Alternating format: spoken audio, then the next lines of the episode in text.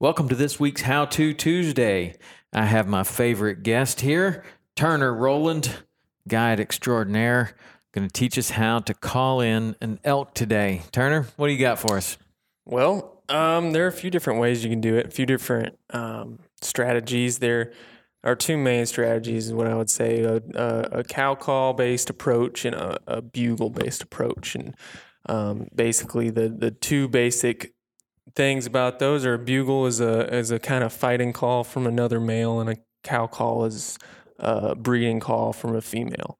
So um, you know you can you can start out even doing a hybrid approach, doing a kind of a cow call and bugle strategy, which is what I like to do. Um, so say you have a bull bugling down this drainage, which is just you know the intersection of two ridges at a creek, mm-hmm. which is very commonplace for elk to to be in and to be doing their thing. So if you have a an elk bugle in this drainage, and it whether he's with cows or without cows doesn't doesn't really matter for this purpose. You want to basically get as close to him as possible before calling. I see a lot of people, um, even on you know some hunting videos, kind of bugling their way to the elk, and they're just thinking, you know, well he's he's bugling back, he's bugling back, like I'm doing the right thing. But what you want to do is you want to get right in his back door.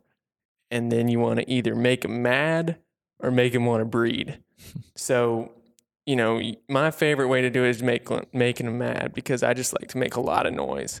Um, so if you want to make him mad, you want to bugle a lot. That's great.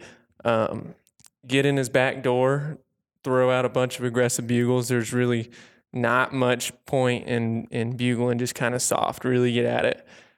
You want to get in there within ideally 100 yards in his bubble, bugle at him, and he can either come running to you or just kind of look at you. And he may get a little mad. Another strategy is um, kind of a closing strategy. It's to take a tree branch and kind of scrape it up and down um, a tree. Sim- like basically doing the same thing as when an elk scrapes his, his antlers, which is kind of a, a sign saying, okay, well, let's fight. Um, if you're doing kind of like a like an estrus mew, basically what what cows do on you know when they're in estrus, you do want to do the same thing. Just close the distance as fast as possible, and then you want to cow call. Um, same thing with cow calling. A lot of people make a mistake is um, just cow calling their way to the elk, but all that's doing is letting the elk know exactly where you are at all times. Mm. you know, play the wind. Usually um, you can play the wind real well with what are called thermals. So typically the the wind is going to be coming down the mountain in the morning and then up the mountain in the afternoon. So if you have a you know a bull above you, you know in the morning, that's a good thing.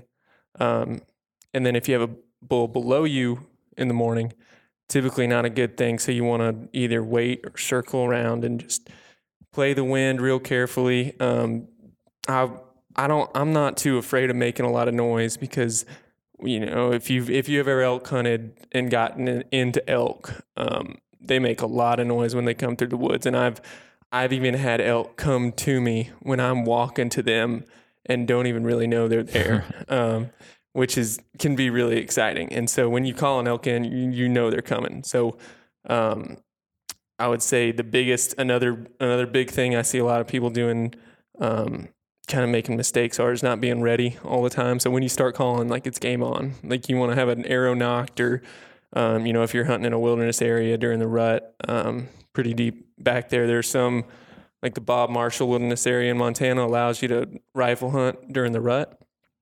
Um, so if you're calling even then, you know, have a you know, have your safety on and a, a you know a, a bullet in the chamber, um, but always be ready. Play the wind get right in his back door and either make him mad or make him want to breed, as I would say, are the two biggest things. All right, so let's talk about get right in his back door. What do you mean exactly? So, um, all right, you have a bull bugling in this drainage. You hear him. You know exactly where he is. Even if you really don't know where it is, you know, you can still throw out a couple bugles and try to locate him. But don't, you know, you want to throw out as, as few bugles as you can when you're not in that in that bubble but really a a bull doesn't want to fight typically like he he can get mad and you can kind of make him want to fight, but he doesn't typically want to fight. Like he wants to breed, and if you get in the way of him breeding, then he's going to want to fight. And so that's how you bugle him in. You kind of have to get in the way of him wanting to breed. And the way you do that is get really close to him and then bugle really aggressively. Like you're the bull that is getting in the way of him breeding.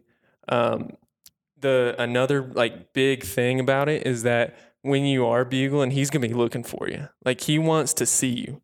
So in places like um, the Missouri breaks in Montana, um, like you're not gonna be able to call really at all because you're gonna call and he's gonna look at you. He's gonna look for you. He's gonna look for that bull that's making that noise, and he's not gonna see you, and he's gonna run off in the other direction. So make sure if you are calling, the best place to call a bull in is like super thick timber and dark timber, which um, is great because then you can hear them coming. You can kind of look for them and you can kind of see them and you know get ready because especially have you if you have a um, you know your client or your buddy 50 yards in front of you and you're 50 yards behind them calling, they may run run your buddy right over.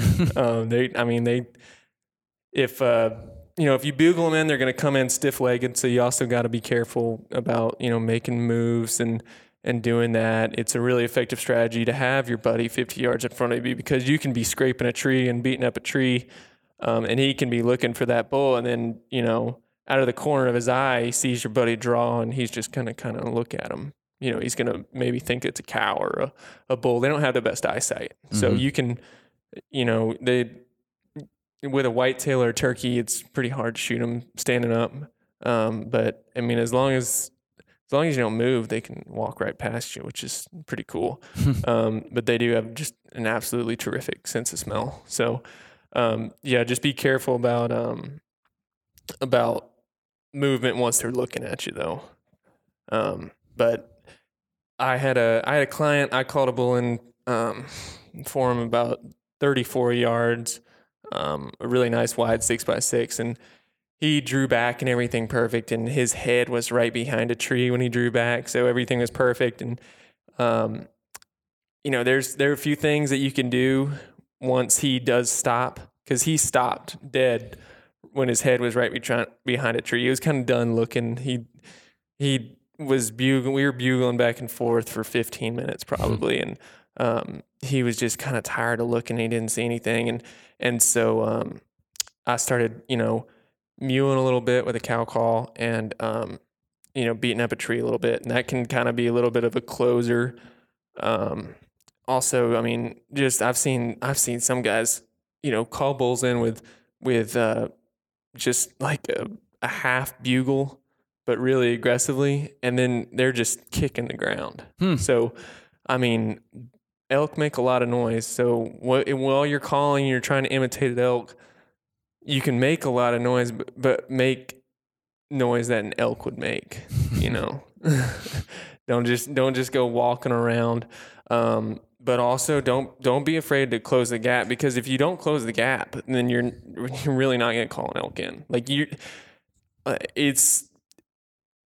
I mean, Corey Jacobsen can call an elk from 500 yards away, probably, but that that's probably it. Like he's probably the only one. Um, and I mean, I, at least in the area that I'm hunting.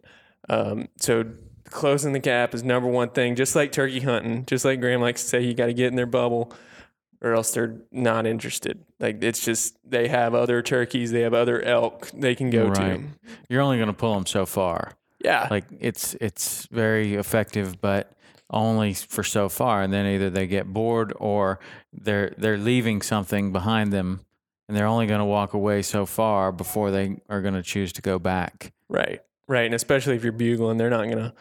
I mean, when they're when the only thing on their mind are cows, they're not going to you know go 300 yards to fight another bull when they can go 100 yards and, and breed some cows. Mm. Um, but you know, another big thing is I see people kind of being like timid to to get super close to them because they're making a lot of noise. But mm-hmm.